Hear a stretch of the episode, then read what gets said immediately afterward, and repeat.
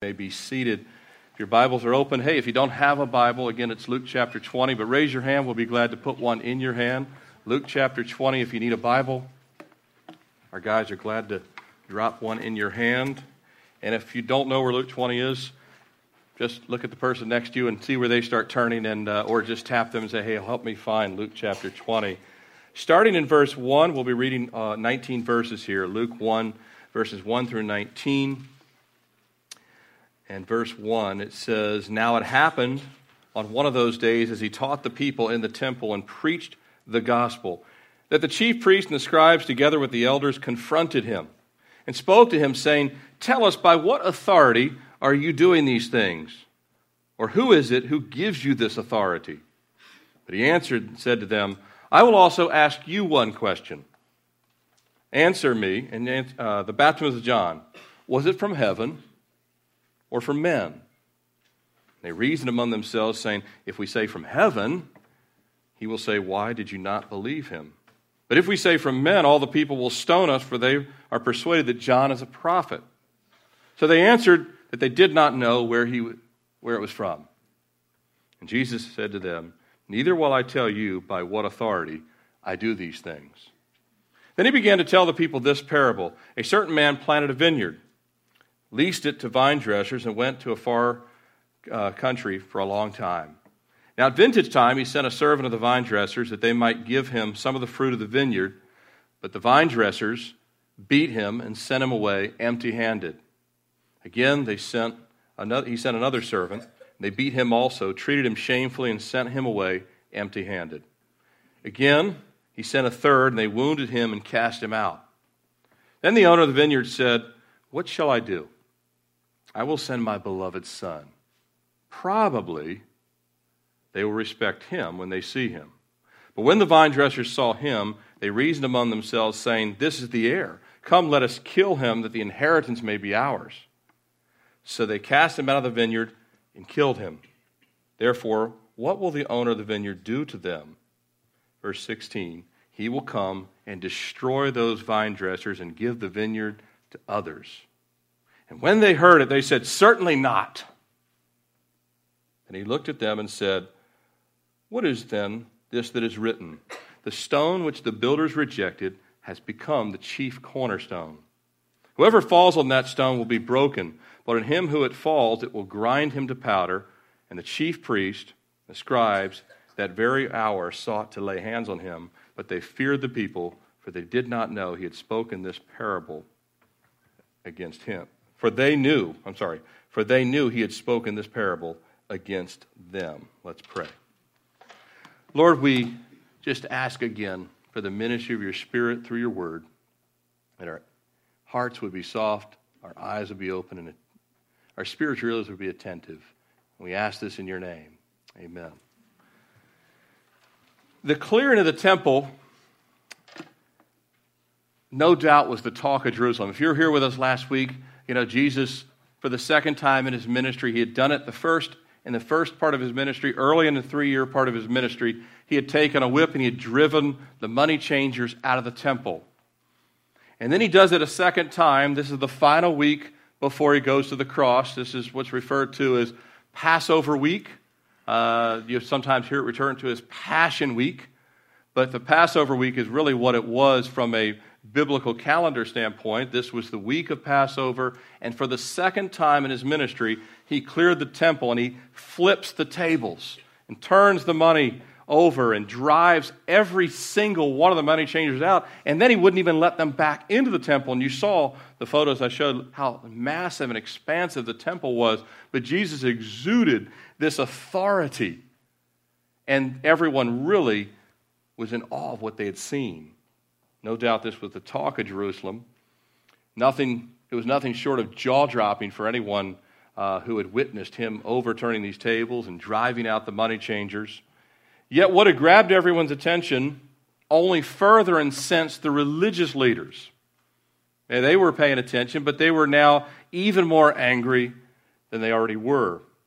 And furthermore, Jesus had called them, if you recall, in chapter 19, he had called them thieves. He said, You've made the temple a den of thieves. And they thought of themselves as the pure and undefiled keepers of law, and that's the way everyone saw them, but Jesus had exposed them for what they were. And the stage was now set for the, his examination as the Passover lamb. Uh, it's during the Passover season. I referenced this briefly, but let me give you a little more detail on it. During the Passover season, the Jews would have to carefully inspect the Passover lamb. Remember, going all the way back to the Exodus, each family was to sacrifice a Passover lamb that was, that was enough to satisfy their family, and then if they had a larger lamb, it could even include an extended family.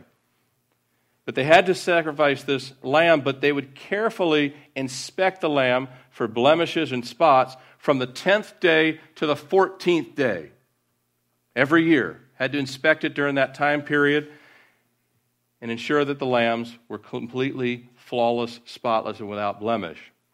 Unwittingly, because God uses people who don't know they're being used for His ultimate purposes. Unwittingly, the religious leaders who despise Jesus will actually carry out the examination and inspection process of Him as the Lamb of God. So He too will be inspected in the same way the lambs are during those same four days. They're happening in perfect synchronicity. Those two four days, back, side by side, lambs are being inspected, and Jesus is being inspected. Now, as I mentioned last week, Jesus, throughout his ministry, he's been examining those that are his examiners. Throughout his ministry, he always has people questioning him, coming to him. He's always examining them. And what begins here is this post temple cleansing amounts to a cross examination. They're going to question him, Jesus is going to cross examine them, and he's ultimately going to expose them and leave them speechless. This is what Jesus does. You know, we can come to him and we have a lot to say sometimes, but he can actually bring us to a place of silencing us. That all the world be stopped all the mouths of the world be stopped. Because the law of God does that, and Jesus is the law in their very midst. The law that they claim to love, He is the fulfillment of the law. If you're taking notes this morning, I've titled our time in God's Word Cornered by the Cornerstone. Cornered by the Cornerstone. He references himself, and we'll get to that a little later, as the cornerstone, the chief cornerstone. And we'll look at two primary themes from our text this morning two primary themes a question of authority and a matter of acceptance. A question of authority and a matter of acceptance. The chief priest and the scribes, they were confident of their own authority, where they received it. They, they believed, you know, if you have a certain position at your job, you don't want, want run around doubting, I wonder if I'm allowed to ask so and so to do such and so. No, if you have a certain amount of authority, you feel confident, hey, I need you to run out and pick up these supplies because you're confident in the authority you've been given. They were confident in the authority that they had. The chief priest were the Levites, according to the law. They had been given, uh, under the law of Moses, the right to administer the temple ordinances and to lead the worship and to lead the sacrifices in the temple. That was given only to the Levites. And so these uh, priests, they had that uh, God given authority and responsibility. Now, the scribes, you'll, you'll hear this term, uh, the scribes as well, they were the experts in the law. They studied the law constantly. And there was in, in Jerusalem and other parts of the Mediterranean world where you had Jewish synagogues, they had, uh, each of these had rabbis that would interpret the law, and you would actually kind of latch yourself into, I'm a disciple of Rabbi so and so. Well, I'm a disciple of Rabbi so and so in the different schools. Paul said he sat at the feet of Gamaliel. So you had these different uh, schools of rabbinical study, and they had given, been given their authority by the rabbis to do what?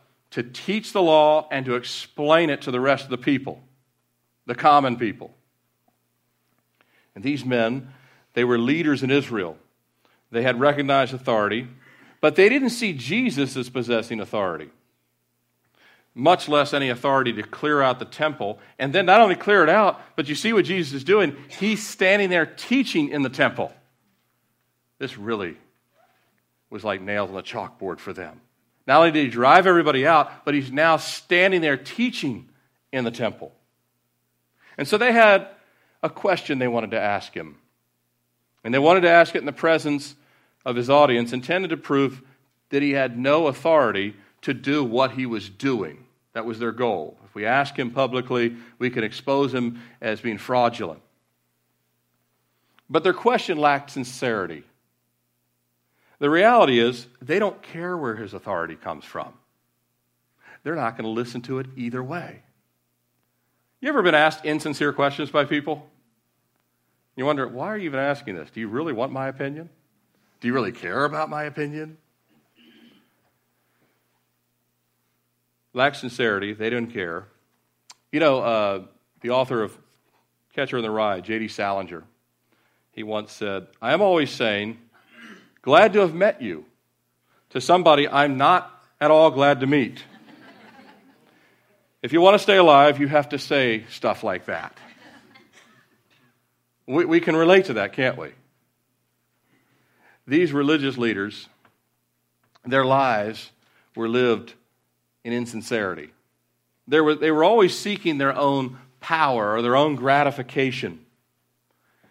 And Christians, even after you've come to know the Lord, when you think about insincerity, uh, we have in our flesh self preservation, self interest, and insincerity in our own flesh. Would you agree? We, we have that naturally in us. That's the sin nature that's in us. But I tell you what, the more we love Jesus and the more we love other people, the less we'll struggle with insincerity. The more we love Jesus and the more we love other people, the less we'll struggle with insincerity. You will more and more be able to say to even people that you don't click with, my spirit loves that person and you find yourself speaking more sincerely. Your yes will mean yes, your no will mean no. We can even love our enemies and speak with sincerity and without any agenda. The more the Holy Spirit is in control of our life. Isn't it refreshing when you meet people who don't have an agenda? Now, you'll know when people have an agenda, usually, unless you're just uh, born yesterday. You'll usually know when people have an agenda, but it's really, really refreshing when you meet someone who truly has no agenda. They'll just be sincere and gracious. This is the way the Lord wants us to be. The Pharisees didn't, uh, the uh, scribes and the chief priest, this was not their life. They had an agenda. Now, before we look at how Jesus responds to their question, they've asked him a question insincere it may be, a setup question, if you will. Before we look at his response to the question, let's look briefly how Jesus is using his authority. So he has authority. Let's look at how, for just a minute, how he's using that authority.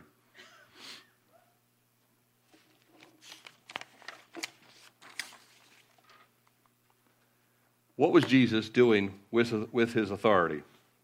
Number one, he's teaching the people. He's teaching the people.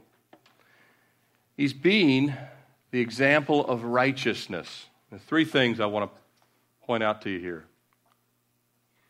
He's being the example of righteousness. You know, you and I, we want to live righteous, but never in this lifetime, and even in the kingdom come, we will never be the example of righteousness. That's Christ alone. He is the example of righteousness. Emmanuel, God in the flesh in their presence. He's teaching the people about God in the scriptures. Now, no one can teach more about God than Jesus because not only did he come from God, but he's actually God with us. So he's teaching people about God. Remember the scribes? They would teach about the law, they would teach about the scriptures, but their knowledge was limited. I can teach you about the scriptures, but my knowledge is limited. Jesus could step up on the stage here and say, Tim missed a the first thousand things here. Let's go through it. Because he has no limit to what he can explain and address.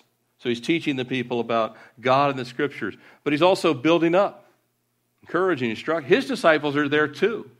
In the midst will be false disciples that will actually yell, crucify, but they'll also be his genuine disciples, and they're being built up and encouraged. Might be people here today that, you know, you don't really yet believe in Christ. Got other people that do, but those that do, you find uh, sitting under the Word of God encouraging. You're built up, you're strengthened. Other people, well, one of the reasons they don't go to church is they don't find that to be building them up, strengthening them, encouraging them. God wants each and every person to come to the place of not only hearing from the Lord, but actually it being fresh water, refreshing. And Jesus was encouraging and strengthening his own disciples. What the other thing he was doing, it says he was preaching the gospel. So it says in verse 1 he taught the people and he preached the gospel. And there's a difference between teaching and preaching. Uh, there is times, Wednesday nights, if you come this Wednesday night, Fascinating study. Matter of fact, one of the more fascinating passages in all of Scripture I'll be covering this Wednesday night with the East Gate and uh, the prince that enters the East Gate and the Millennium Temple. Wednesday nights, if you come, Wednesday nights is more about teaching. Sunday morning, I do a fair amount of teaching, but there's also more preaching. And so you kind of have a crossover with the two. Uh, I consider myself part preacher and part teacher, and then other people are really more just teachers than I used to sit under a pastor who was like 90% preacher. He would fire you up every single Sunday. He was awesome, but less of a teacher and more of a preacher. And Jesus, I believe, always was doing a bit of both teaching and preaching. And whether you're saved or unsaved, we still need preaching. But under the preaching of the gospel, because that's what it specifically says here, it said he preached the gospel. What does that look like? Well, those three things. Under preaching the gospel, he was explaining the incurable nature of sin. See, sin is a, eh, you may not have a incurable disease that you know of physically, but all of us have the incurable nature of sin. We all sin. Even this morning, probably somewhere along the way, we've done something that's against the nature of God, even when we don't know it. That's why we're always praying as the Lord uh, asked us to pray. Forgive us our sins and trespasses. The incurable nature of sin. He's proclaiming the need of salvation through Christ.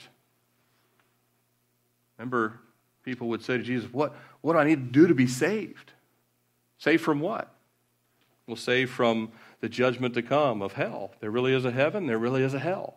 Both those places do exist. And the third, declaring the hope of eternal life in Christ.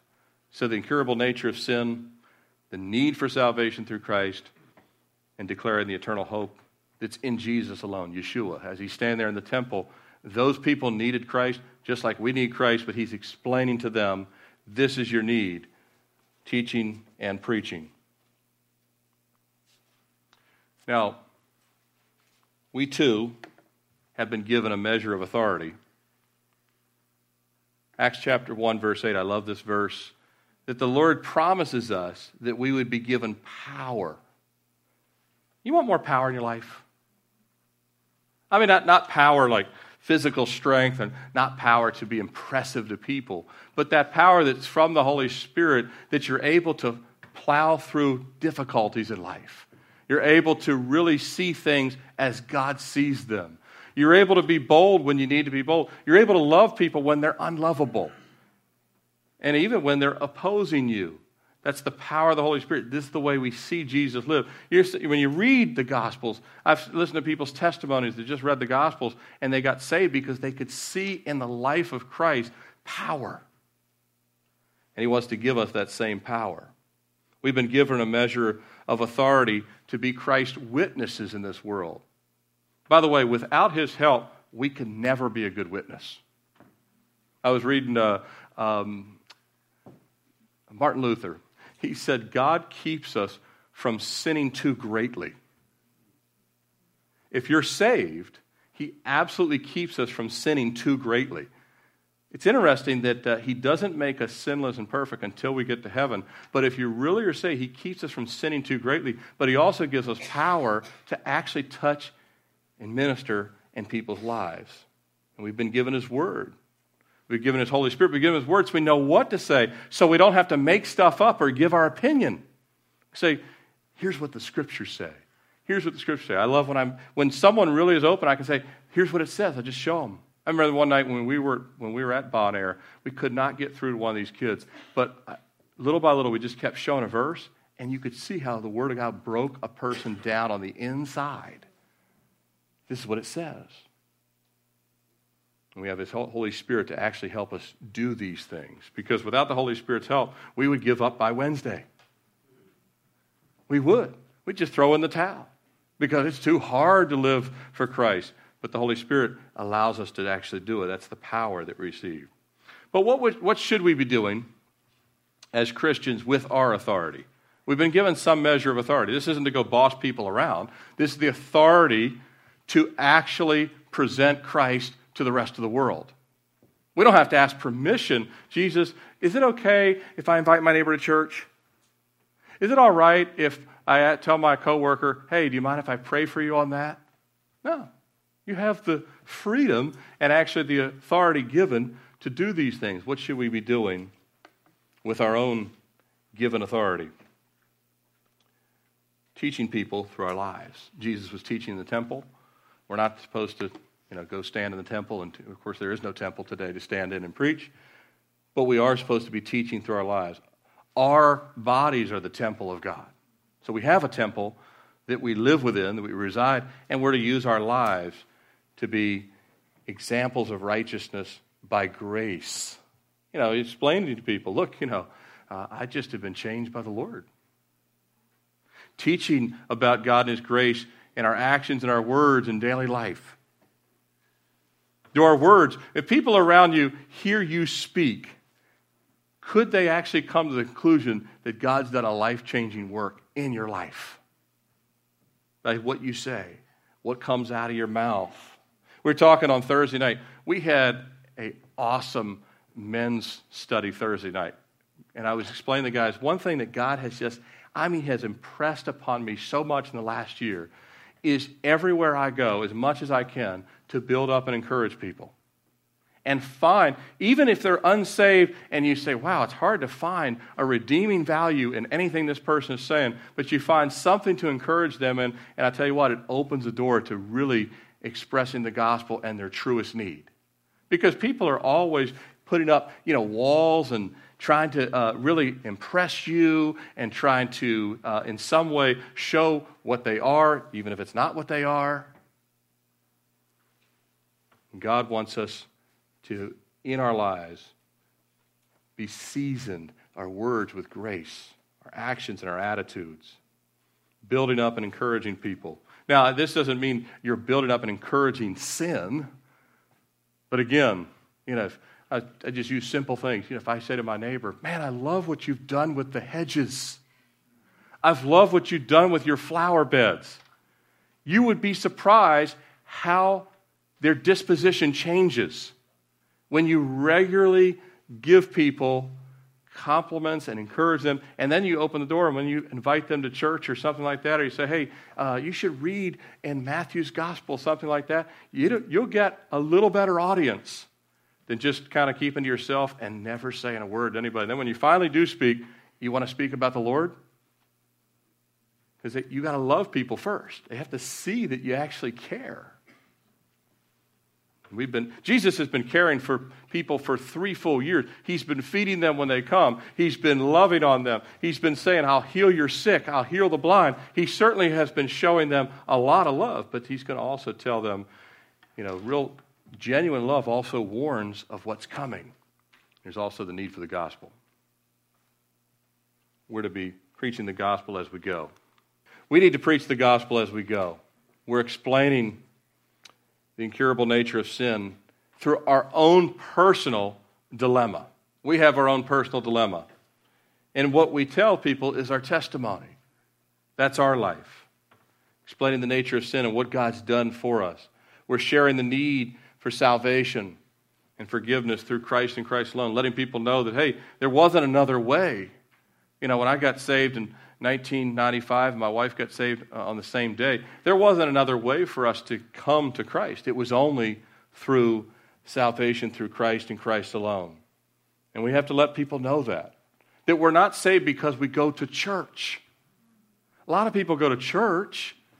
I'm going to be doing in, in my what, why, and I added one other. What, why, and how series. The first one I'm doing in a couple of weeks. I haven't picked the date, but it's going to be in a few weeks.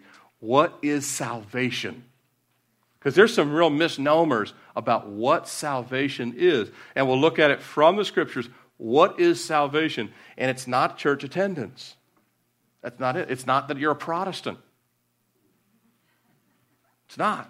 Not that you're a Lutheran or a Baptist or a Calvary Chapel person or anything, or you can speak in tongues or someone else can't. That none of that is the definition of what salvation is. But we explain that it's through forgiveness through Christ and Christ alone. And then the third is the good news of eternal life. Do I dare try this again? Yeah, very good. Nice. God working on behalf of the slides.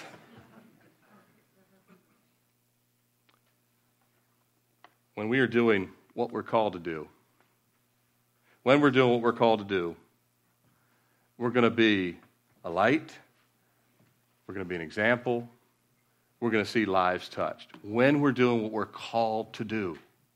Jesus did what he was called to do, didn't he? He's our example. He didn't run from his calling, he actually let his light shine among men. And that's what he's called us to do. This was not what the scribes and Pharisees, uh, scribes, Pharisees, chief priests, that, they were not doing that. They were not letting God flow through their lives, they were actually restraining the light of God, actually hiding it. They wanted to put the light of God out because Jesus was the light of God. They wanted to cover it up, silence it, quiet it. And by the way, the enemy wants your light to be completely put out. Even if you're saved, he wants you to never say a word about it. Keep it, just keep it to yourself.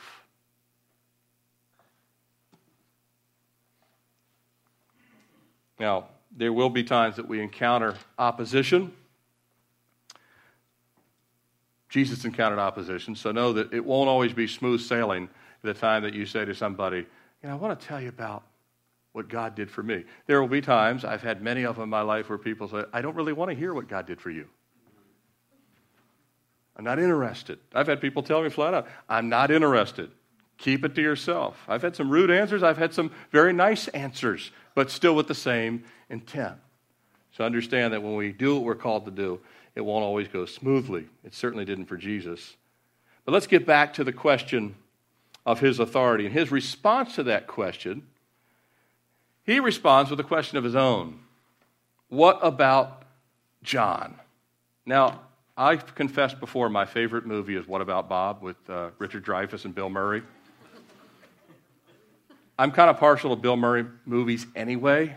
Um, that's not a spiritual statement in any way, shape, or form. I get it. Um, and by the way, now when I watch What About Bob, I have to mute the Guffmans and I have to mute when Bill Murray has a Tourette's syndrome incident. Uh, those two things. But other than that, it's a clean, you know. So just letting you know. Uh, I, but I've confessed before that's my favorite movie. When I need to laugh, I just can mute that. Those two, hilarious to me. But I think, speaking of another Bill Murray movie, Jesus dealing with the religious leaders was like Groundhog Day. Every single time he runs into these guys, it's always the same thing. We'll try and trap him, and he, they can't trap him. Let's try again. Let's try this angle. Let's put it this way. This way will surely trip him up. But it never works. And they ask him this question Where is your authority? And who given you, who, you know, where does this authority come from? Who's given you this authority? But he responds back, you know, Jesus, we can learn so much from his approach. He responds with a question of his own. You know, at times, especially if you've been given the authority as parents, when your kids ask you a question, you can respond with a question. Say, I'm glad you asked. I've got one for you too. Right? Why are you always fill in the blank? But Jesus has a question for them. And he says, The baptism of John, is it from heaven? or is it from men? What a loaded question. Is it from heaven or is it from men? Now, you and I would have no problem maybe answering that question, but they had a big problem answering it because they felt like they were between a rock and a hard place, and they were. Jesus, with more than a genius IQ, he knows everything, knows that this question goes to the heart of where they're really at. How are they going to answer it? It says in the text, they reason among themselves. If we say from heaven, he's going to ask, Why didn't you believe him? That's a valid point. We know it's from God, but we rejected it anyway. But if we say it's from men, we're going to get stoned today. Because right now, the people are really rallying. Remember, they had just put the palm branches down. as he drove people out of the temple, they of, wow. If these guys at this point say he's a fraud, and they're in a bad place, so they come up with what they think is a really clever answer. We don't know. Wasn't that a great answer for a lot of us in life? I have no idea. But here, they're insincere because they do think, well, they have an answer, but they, to say we don't know, they already don't think he's, they don't think it's from heaven by their own admission. And so he says, Neither will I tell you by what authority I do these things.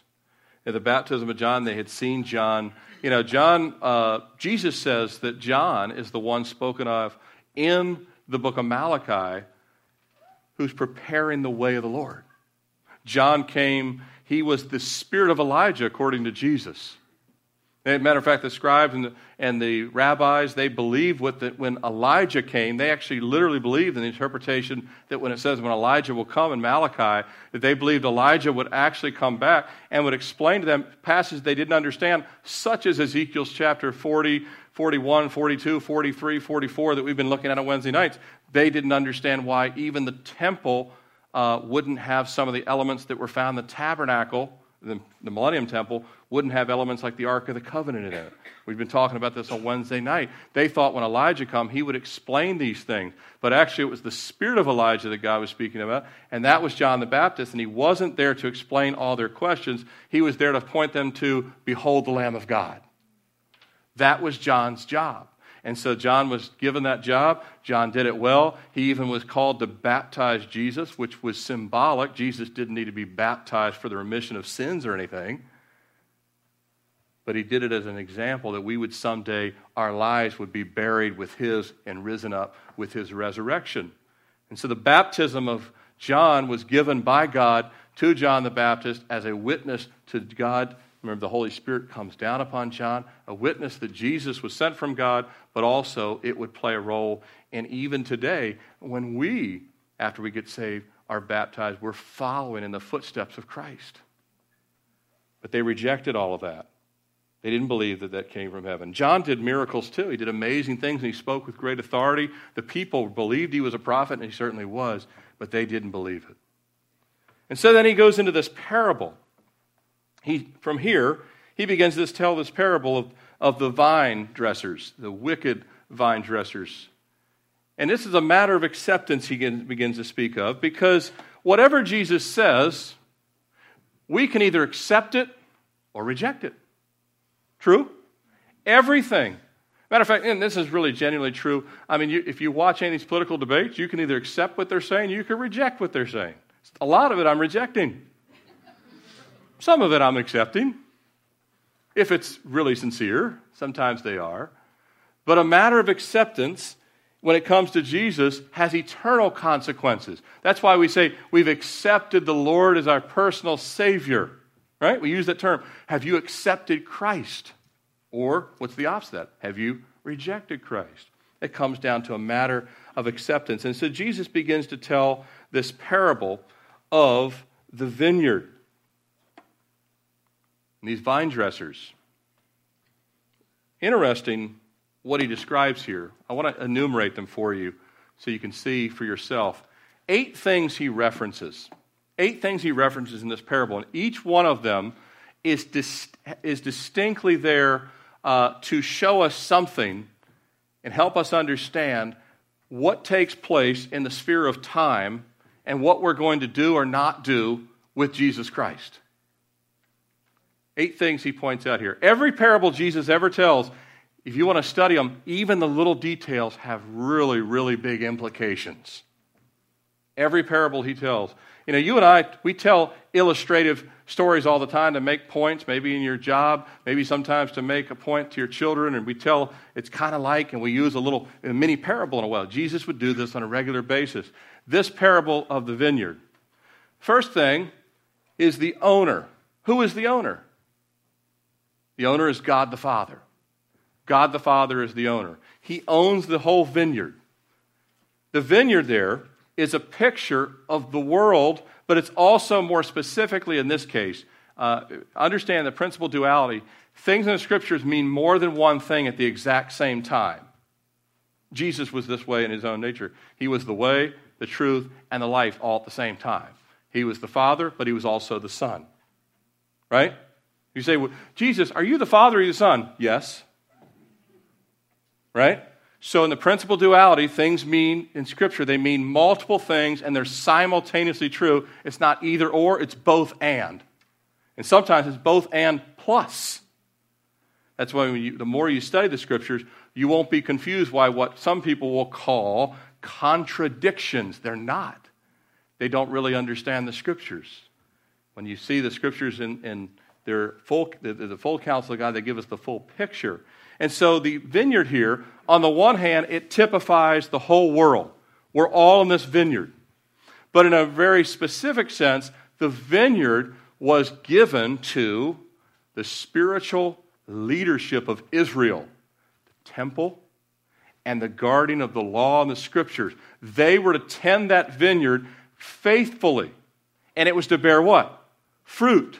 The fruit of lives being changed. So the vineyard was given to the temple priest, the priesthood, the Levites, they were in charge of the vineyard, and it should produce good fruit. If it produced bad fruit, that would be a problem. But it's also a picture of the world. Vineyard owner being God. The lease, and Jesus says, it said uh, that he leased it to vine dressers. What is the lease in time? The lease also indicates time. Any of you have ever signed a lease? You know a lease has a time span. Might be a three year lease, might be if you lease a car, a four year lease, whatever it may be. Lease has a definitive amount of time. Guess what? We in our lives have been given a lease on the breath that is in our lungs. We have a limited, definitive amount of time. It's that little dash between our birth date and our death date. None of us own time. We've been given a little lease of time. So the vineyard, it says that uh, uh, it's been leased for a time. We've all been given a specified time on this earth. God owns the earth. We simply are renting our time, if you will. We have a little bit of time to use, and uh, God owns everything. He's the one that sets the lease terms of our life. Then we have the vine dressers. The vine dressers. Well, they weren't intended to be wicked. The vine dressers were supposed to be taking good care of God's creation. And in this more micro, that's the macro is the earth, that you know you and I should be good stewards of anything God puts in our hand. But the priest and the scribes, they were to be good stewards of what? The law of Moses. They were to be teaching people that Jesus was coming. They were to be teaching people like John did. They should have been doing what John did. Behold the Lamb of God. That would be properly tending the vineyards. That makes sense? That was their job. Their job was to point people to God. They were actually saying, Don't believe John, follow us. So they were opposed to the very vineyard owner. That would be like saying the vineyard owner says, I'm growing these kind of grapes. They say, We're not growing those kind of grapes. We're growing these kind of grapes. Thank you very much. We're in charge. That's what they were doing. So they were taking the rule book that he'd given, said, We don't like that idea. We'll do it our own way. They're the vine dressers. They were given this specific responsibility. But again, it also applies to all humans. In a macro sense, it's everyone. We've all been given a time on this earth to either accept or believe what God's given in His Word. Now, the fourth is the sent servants. The sent servants. Who are they? Well, they're the Old Testament prophets all the way up to John the Baptist himself. Isaiah, Jeremiah, David, Moses. Now we know uh, Isaiah, he was, it's, it's, we believe Isaiah was sawn in two. I mean, you'd say, wow, you wrote the book of Isaiah. We should actually treasure your words. No, they killed him. Many of the prophets were hated. Jeremiah was put in a dungeon. He actually had, was put into a pit of human waste. This is the way they treated the prophets that actually came and tried to warn them of sin and turn from sin and turn from judgment, but they did they, they mistreated the prophets. And then when John the Baptist comes along, he ends up beheaded. Right? So none of the prophets were well received. They're the prophets of God, and they're the sent servants. And then, five, we see their response to the servants is what I just referenced. They would kick them out, they'd reject them, they'd silence them, anything to not listen at all to these sent servants. Then we have the six is the sent son. This is the son of the vineyard. The vineyard owner is who? God the Father. The son is his sent son, Jesus Christ. So he says in the text, and Jesus is speaking the parable, he says, probably they'll respect him. Surely they'll respect if I send my only begotten son to the vineyard. And he says to the vineyard, owner, hey, I think there's been some misunderstanding. You guys have been kicking out every servant I send. Will you listen to me? What will be their response? Well, it's every detail Every detail matters. Look at what Jesus says. They say, This is the heir. You know what that tells me? Jesus is giving us a deep insight here. They know Jesus is the Son of God. This is the heir. You will never be able to stand before God Judgment Day and say, I just didn't know you were real. I just didn't. I was looking at a poll, uh, a Barna poll tw- between 22 and 26 percent of people in England don't even believe Jesus existed. They believe he was like a mythical character or something like that. Now, that's what they say with their mouth, but God says deep in your heart, you know I exist. In Romans chapter 1, it says that. It says that men are without excuse because they see the evidence of God even in creation. And so Jesus saying they know he's the heir, and they say, but if we kill him, we actually trump his authority. Well, this is a grand illusion, isn't it? If we kill him, even though we know he is the heir, we actually take over that authority. Now, that might work on a human sense, but it just doesn't work when you're dealing with God, does it? Then we have the response to the Son. Their response let's end his life. Let's take the authority. And then the eighth, there's one last response. What's that? The vineyard owner has the last word. Isn't it true? The vineyard owner still hasn't, he hasn't come personally to speak the last word, and he has a response to the killing of their sons, and here's what Jesus says, verse 16 he will come and destroy those vineyard dresser, uh, wicked vine dressers. He will destroy those vine dressers and give the vineyard to others. Now, who would be the others? In the micro, remember, you have the macro sense, you have the, uh, the macro sense, the micro sense. In the macro sense, all people that reject Christ, any inheritance that God would have given them in heaven, they will not receive, but those that receive Christ will. So very clear sheep, goats, wheat tares, that's clear. But what he's talking about specifically here is that the religious leaders, they were given the law and the prophets. They were Jewish by birth.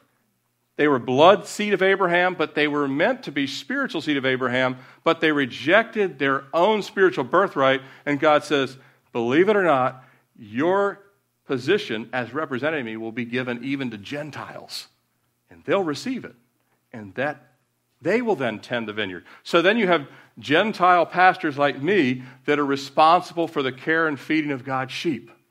I'm not a Levitical priest because the vine, the vineyard was also given. Now, the vineyard is tended by messianic Jewish uh, pastors like one of my mentors, Sam Nadler, and others. So this is not a Jew Gentile thing. I'm saying for them, they were infuriated by the connotation that Hold on a second. Are you saying that our responsibility will be taken from us? Worse than that, you'll lose your eternal soul over this. Because he goes on to talk about not only would they lose their responsibility, but their rejection has other eternal implications as well. The religious leader's response is telling. Look at what they say. Certainly not. They're like, we will fight you and God right now. It's not real smart to fight against God. But they're like, they're saying, bring it on. Bring it on. You will not take away our authority. We'll take away your authority. And in a few days, they're going to do it. They're going to crucify him and they're going to think they won. Right? They're going to think they won. The German philosopher, Friedrich Nietzsche, he was an atheist and philosopher in the mid 1800s. A poster read, God is dead, hyphen, Nietzsche. Someone put with graffiti underneath it, Nietzsche is dead, hyphen, God. True, huh? He only lived to be 55 years of age. He had a lot to say while he was alive about disproving God and Christianity was a joke and all the kind of things that he would say. Now, we would hope and pray that even he came to his senses on his deathbed and somehow had a last breath. But the point is, he could say all he wanted, but his hyphen, his lease on time, is still his lease on time. God has the final word, doesn't he? He always has the final word. And look at what Jesus says in verse 17 here. He goes and says, What then is this that is written? He's like, You guys know the scriptures. Hey, big shots. You knowers of the law. You have massive portions of the, the Tanakh memorized. Tell me, explain to me Psalm 118, 22, because that's what he's quoting from here.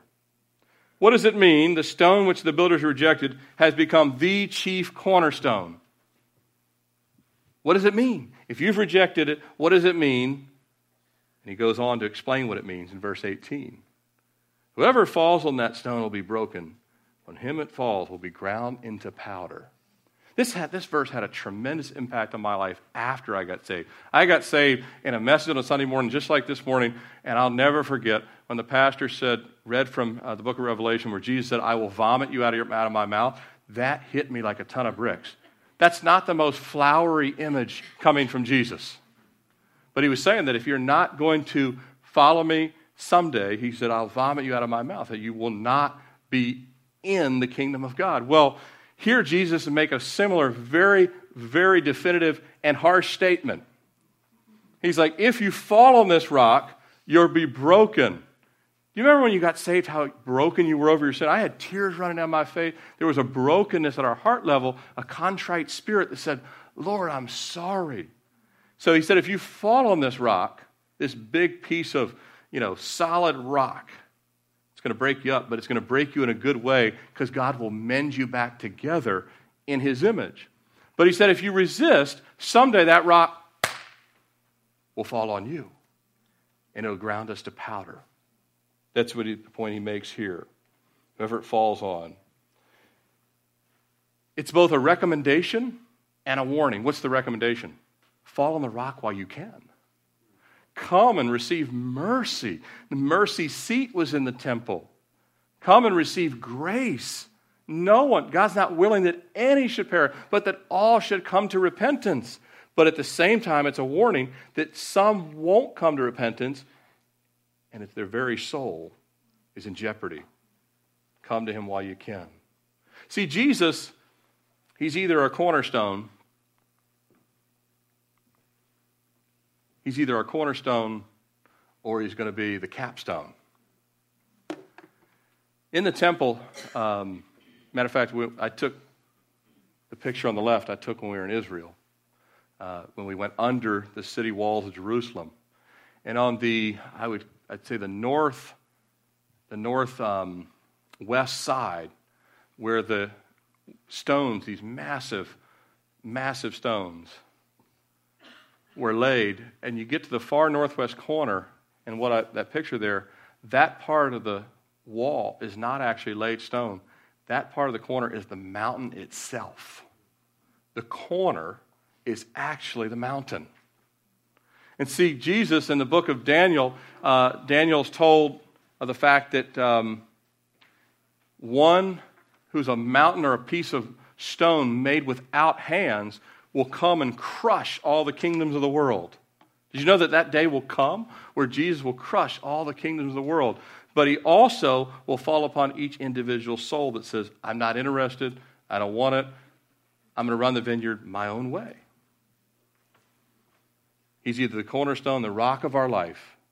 We sing that song, Rock of Ages, cleft for me. He's either the rock of our life or he'll be the rock that will fall upon us on the day of judgment. Now, this isn't a fun thing to teach if you're a pastor, but this is what Jesus said, and we're going to say exactly what he said. Amen? This is what he said. These are words of eternal life. These are words that set people free. There's an inscription, I'm going to close with this. There's an inscription found in the Lubeck Cathedral in Germany. You may have heard this before, but if you go there, you can read it yourself. It says this, it's been there for quite some time. It says, You call me master and obey me not. You call me light and seek me not. You call me way and walk me not. You call me wise and follow me not. You call me fair and love me not. You call me rich and ask me not. You call me eternal and seek me not. You call me gracious and trust me not. You call me noble and serve me not. You call me mighty and honor me not. You call me just and fear me not. If I condemn you, blame me not. And that is true of so many. Oh, yeah, I, I believe Jesus is a good guy. I believe he's this. I believe he's that. But if I tell you, no, he says he's the chief cornerstone, the stone the builders rejected, it's going to be the rock of offense. If I tell you that if you fall on him, you'll be saved, but if he falls on you, it's too late. That's what he's saying. You can say all these flowery things, but he said, Have you ever given your heart and life to me? And so he's confronted them. They're cornered by their own words. What will they do with it? What will we do with it? Amen? Let's close in prayer. Father, we bow before you. We recognize that you have come in the person of your Son, Jesus Christ. That you gave your life a ransom for our sins. Lord, you didn't have to leave the throne of heaven. You could have let us all fall into the abyss that we so richly deserved. But you came and as a spotless lamb, the very lamb that was being examined that final week before the crucifixion. And you came, Lord. Even some of these leaders would later come to their senses and fall upon the rock. And Lord, it's my prayer if there's anyone here this morning that they've never fallen upon the rock and given their heart and life to you, that even today they would do so. Or the wisest thing we could ever do is to say, We're sorry. Have mercy upon me, Jesus. And Lord, you're willing to adopt us as your sons and daughters, as you've done for so many in this room, and we're thankful for it. And as we come to a close, before we close and worship, I just want to give the opportunity. I mean, I mentioned in 95, that's that morning that I gave my life to Christ, I had no idea what was going to be preached that morning. And um, I'll never forget, I felt like an arrow went through my heart when he said the words of Jesus. I'll even read it for you. It's in the book of Revelation. Jesus has a letter to the seven churches there. And when he says, in his own words, he did not hear it directly from me. Um, he said, I wish you were hot or cold, but that you're lukewarm and neither hot nor cold. I will vomit you out of my mouth. And isn't that the state of much of the church? Now, Jesus can say that to a saved person, and they'll kind of say, Lord, I need to get my act together. I need to re- rededicate my life. But he was speaking to me as a person who had never fallen on the rock in the first place. And it hit me like a ton of bricks. And, and uh, that morning I turned to my wife and I said, I'm going forward. And she said, I am too. And we've never looked back. We have never looked back. We've fallen a lot of times and skinned our knees and bloodied our lips spiritually and stuff like that, but we never went back to where we came from. And I know that when I stand for Jesus, he won't say, I condemn you. He'll say, Well done, good and faithful servant. Not perfect servant. But how about you? Have you fallen on the rock? This is what Jesus is, is saying. The stone which the builders rejected. Did you reject the stone or have you said, Yes, I want you to be my cornerstone. And so, as our heads are bowed for just a moment, I just want to ask if there's anyone that wants to give their heart and life to Jesus Christ, just stand right where you're at. We want to pray with you. We've had people do it here, and their lives have been transformed. Just stand right where you're at. Don't worry about what other people think. You won't stand before them at the end of the age. You'll stand before the chief cornerstone. And I ask, I'm asking you this in love. God loves you so much that he came to die. Jesus didn't do anything insincere. You know that he's speaking to these men. He doesn't want to fall upon them, he wants to save them. But they have to make that decision. It is a personal decision. Just stand right where you're at. Don't worry about what people think. let the worship team play for just a second. We'll give an opportunity. You want to stand, come and stand at the altar here. We'll, we'll pray with you here.